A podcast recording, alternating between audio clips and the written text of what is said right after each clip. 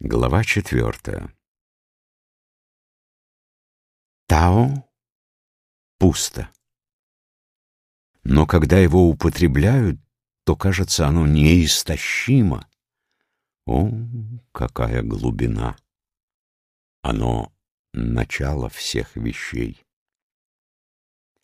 Оно притупляет свое острие, развязывает узлы, смягчает блеск и, наконец, соединяет между собою мельчайшие частицы.